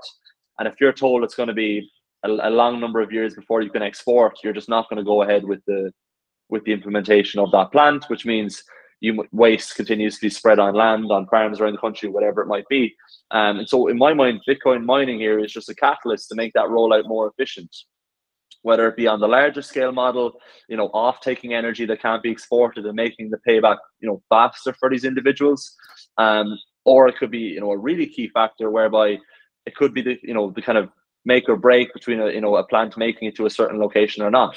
Um, and ultimately, you want to make the life of, of kind of the farmers, just take farmers as an example here, as easy as possible because if the rollout of biogas plants is limited to um, the grid system, that ultimately leads to you know, going back to Bitcoin here, centralization, whereby you might be asking farmers or individuals to travel a certain distance that's you know quite a big distance in order to provide waste to this plant um, in order to you know generate electricity. But of course, the process of bringing that waste from one location to that centralized plant also emits emissions as well. So you don't want people traveling, you know, just take an example, two hours with a truck to put waste into an AD plant because then that's also emitting emissions in itself. You want to strategically locate these plants in the areas where it makes most sense to consume as much waste as possible um, and also reduce emissions as much as you possibly can. Yeah, that's really insightful. So, and look, there's even more benefits that we could. I suppose we talk for hours on this stuff, really, but um, you could talk about like uh, like there's load balancing on the grid, um, all that kind of stuff, and then there's like you know there might be potential for. So, someone was talking to me about this recently. They they said like you could now I'd say logistics this are absolute nightmare. Um, wouldn't work very easily, but just the the examples that stands. Um, and I'm not sure how viable it would be. Maybe one day, but like you could hypothetically put the Empire State Building, you cover it with solar panels. You could put Bitcoin miners then in the basement, and you could heat the heat the whole building from the solar panels and have and have Bitcoin out of it as well. Like at the end of the day, um, is that something like that possible, or is that totally crazy talk? Well, like it's, it's definitely possible, but I think something that like something that's interesting there that like that you were kind of mentioning earlier as well, um, is this kind of idea of, of load balancing. It's something kind of worth mentioning whereby I've had people say to me, look, you know, you can't do this here because you're going to take energy from the grid that could be used elsewhere, and you know, you're just going to be kind of a net negative for for people elsewhere. Um, but kind of a key part of the mining industry, and it's something that the EU is is really really missing in their whole kind of understanding of the market. So let's go back to the example I gave earlier, which is you have an anaerobic digestion plant that at the moment exports 500 kilowatts. They get offered more waste, and that, that allows them to ramp up to 700 kilowatts. So what they do is they reach out to Scilling, we put in a container, and we sit there happily consuming the extra 200 kilowatts for however long. Let's say that the grid does improve over the course of the four or five years that we're running, and now they can export the full 700. What Bitcoin mining does then is essentially becomes a controllable load resource. Um, and so instead of being on 99% of the time like we were, will essentially become a profit maximizing strategy for the AD plants, whereby they will cycle between mining and exporting um, when the grid needs it or doesn't need it. And so you'll essentially get paid to be, it's called a grid ancillary. So mining will operate, you know, during the night, you know, from 11 p.m. till 8 a.m. in the morning. If the grid needs the energy, you'll shut off, you'll like sell that energy back to the grid. The AD plants will then be arbitraging the cost that the grid is willing to provide and the revenue that the miners is able to provide. And I think what some people don't realize is that in reality, mining, especially in Ireland, with the price of on-grid electricity, will never, ever, ever be able to compete with the price of on-grid electricity. Um, and as a result of that, it isn't, you know, something that will cause, you know, negatives on the grid. So the EU the, came out recently um, and essentially said, look, we're thinking of banning mining in the EU because we need to free up energy um, in order to provide it back to the grid. Or the, I think the narrative they said is Bitcoin mining is, is using too much on-grid electricity in Europe, right? That was what they kind of put the narrative out there, and that's a lot of articles that I saw. But in reality, mining needs the cheapest electricity on the planet. And so mining will never, ever, ever be able to compete with a grid system like in Europe. So people they're saying, look, we're going to step in um, and we're going to say that miners must turn off because there's such an energy crunch in Europe at the moment. But anyone who has any understanding of mining knows that a miner will shut off at five or six cents a kilowatt hour. And the price you know, the average price of electricity across Europe is at minimum, you know, 12 plus. And so miners will be long gone before there's any kind of com- competitive nature occurring between miners consuming and the grid needing the energy because it just doesn't stack up.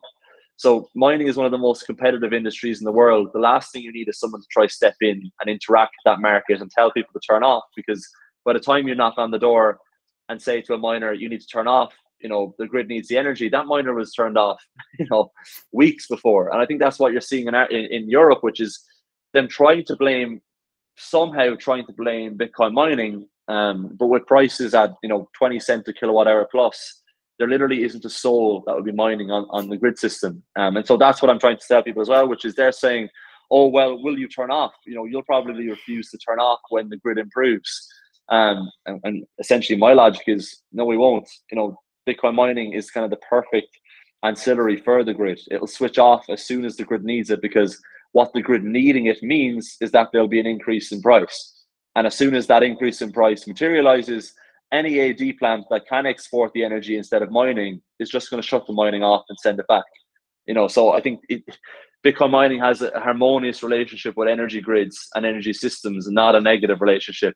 Um, and I think that whole narrative, it's getting particularly bad now again coming into the winter in Europe, whereby the EU is trying to say, look, we're gonna we're gonna ban proof of work mining to kind of free up on-grid electricity. You've every single miner around the world thinking, God, their prices is the last places I'd go to mine. Um, but they don't quite get that. And so I think that'll be kind of a pretty important thing for us in here to be demonstrating and explaining to people as well.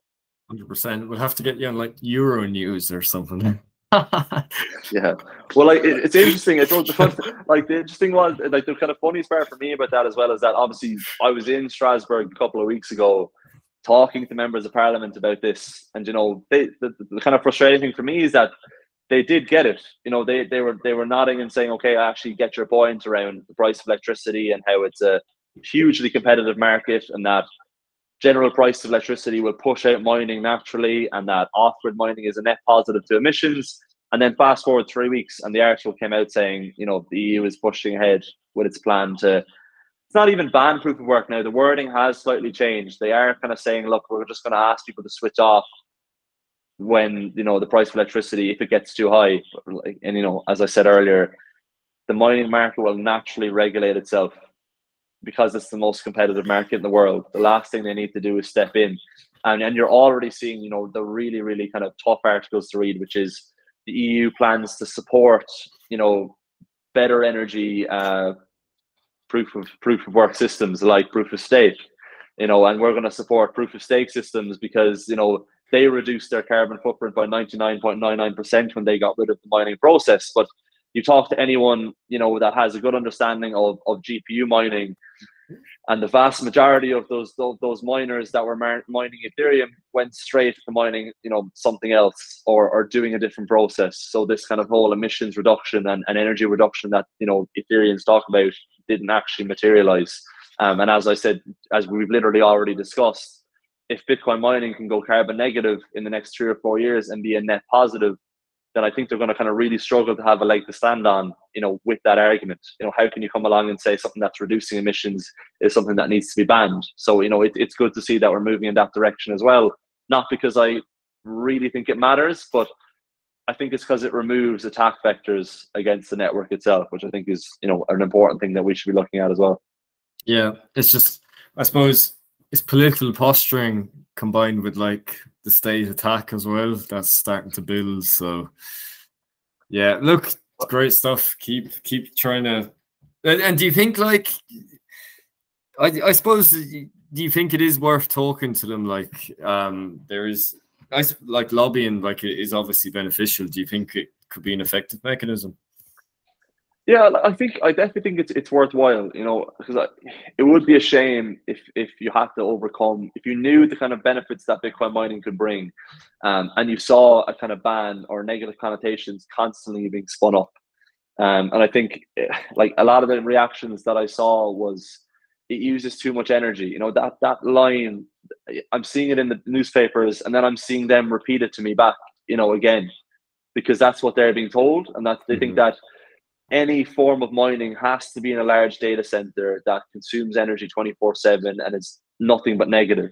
And so when I was able to bring up a video and show them a video of our container running on a farm, you know, in Armagh, they did said, "Oh, I didn't realize that you could stick a couple of machines in a small box and consume whatever energy is available." You know, they were thinking, I assumed it had to be at least you know 10 megawatts. It had to be a big data center. I didn't realize that you could strategically locate Bitcoin mining, you know, operations, and that's literally what this entire, you know, carbon negative movement is, and oil and gas mining and landfill mining. It's the strategic use of this consumption, whereby you can stick in 120 kilowatts, and it'll consume all of that energy, no matter where you put it. Um, and so I think that's that's you know an, an important step, which is I definitely think it's worthwhile. To be honest, I think not doing it is just kind of letting all the positive steps that we're making go to waste. Um, and even when I apply it to kind of an Irish example, which is you have Irish, you know, data centers copping quite a lot of stick at the moment for their on-grid consumption and that they're, you know, always consuming um, when other people are struggling for energy and energy prices are going up. And I think that's the kind of key defining factor between Bitcoin mining um, and those kind of data centers is that Bitcoin mining is a perfectly interruptible process, and a lot of these traditional data centers aren't. So you'll see announcements whereby a data center will say they're being built in the outer Dublin area. You know, they're contributing funding to a nearby wind farm. Um, they're going green, you know, and they're making a net. You know, they're they're facilitating the onboarding of more renewables, um, and so that's why they're positive. But you know, of course, as soon as those renewables aren't producing, if the sun isn't shining and the wind isn't blowing, those guys keep pulling off the grid, you know, and then that's where they're, you know, having a net negative um, effect.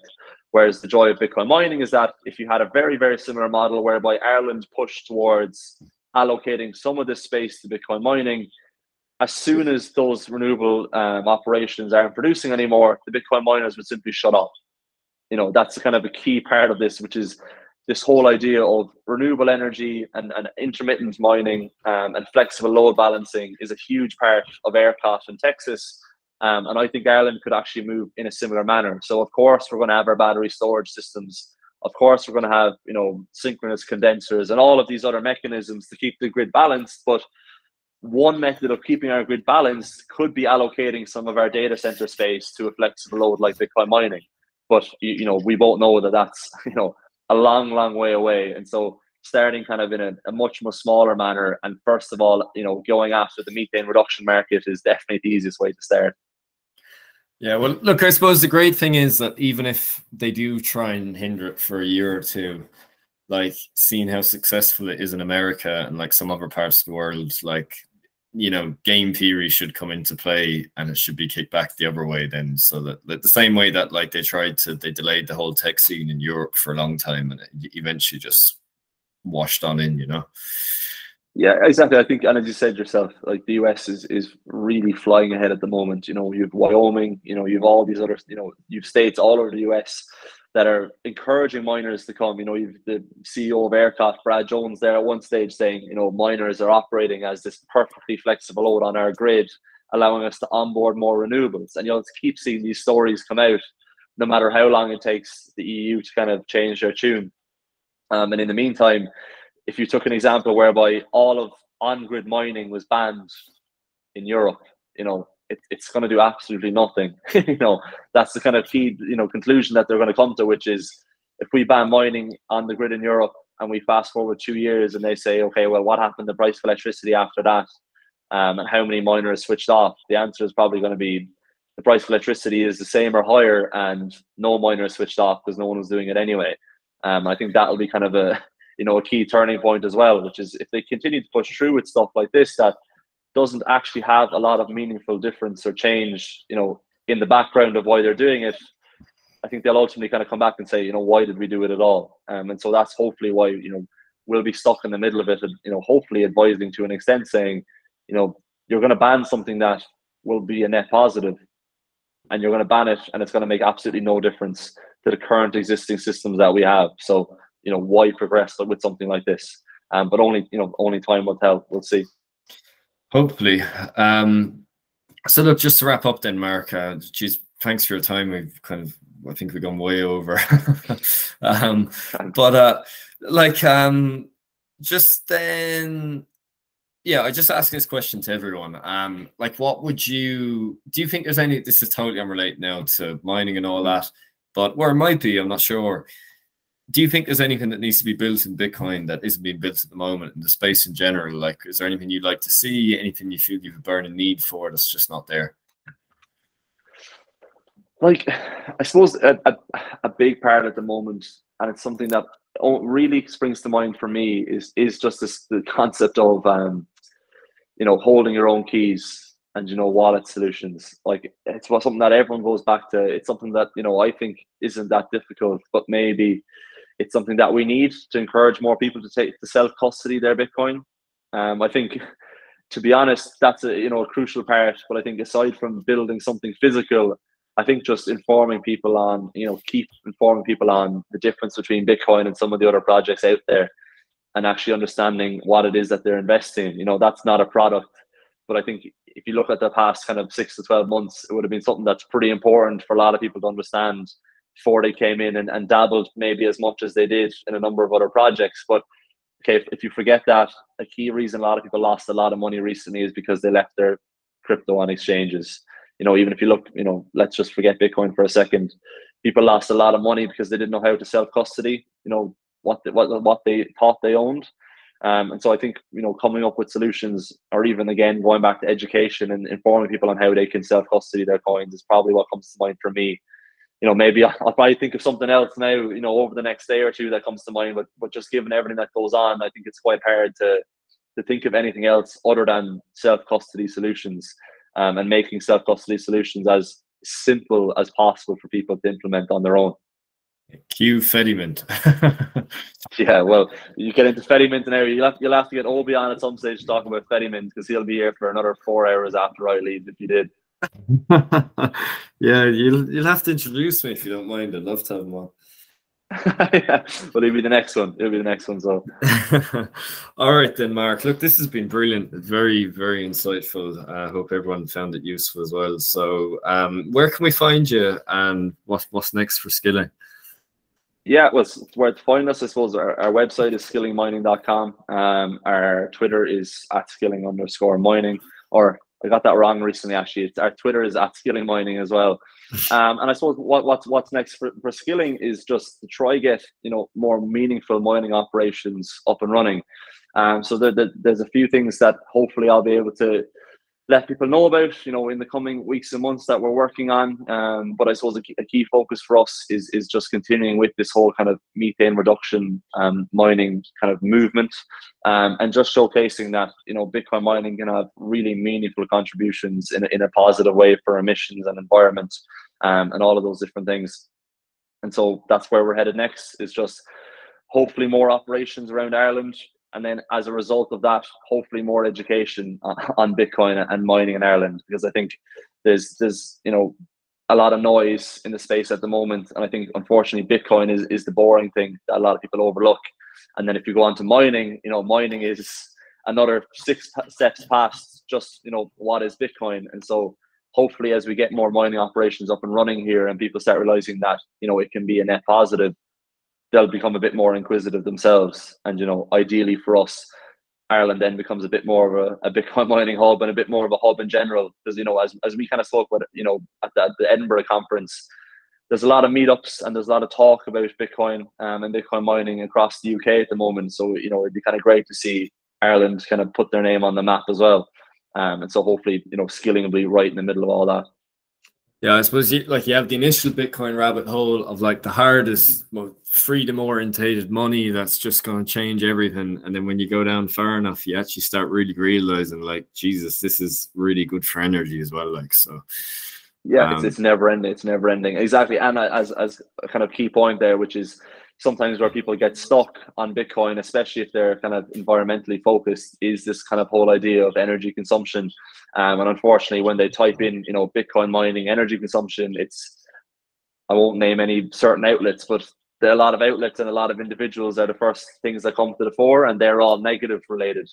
Um, and so if I can kind of be in the background there, showcasing that, it can be a positive that'll hopefully get more people over that hurdle, which is if they stop at mining or Bitcoin because it's proof of work is negative for the environment, they're given a different kind of alternative route and an alternative kind of learning um, standpoint, which could be the key difference between them sticking in the space or not. Send them to this podcast. Yeah, well, hopefully, yeah, this is exactly. Hopefully, this will be a kind of deep dive for them and allow them to, to go from kind of no idea of what's going on to, to proof of work is is going to save the planet in quotes as they label their talk in Edinburgh as. yeah. Okay then, Mark. Look, this has been brilliant. So um, we'll have to get you back again in a, a couple of months and see how you're getting on. Looking forward to it, Jack. Nice one. Thanks, man. Brilliant stuff.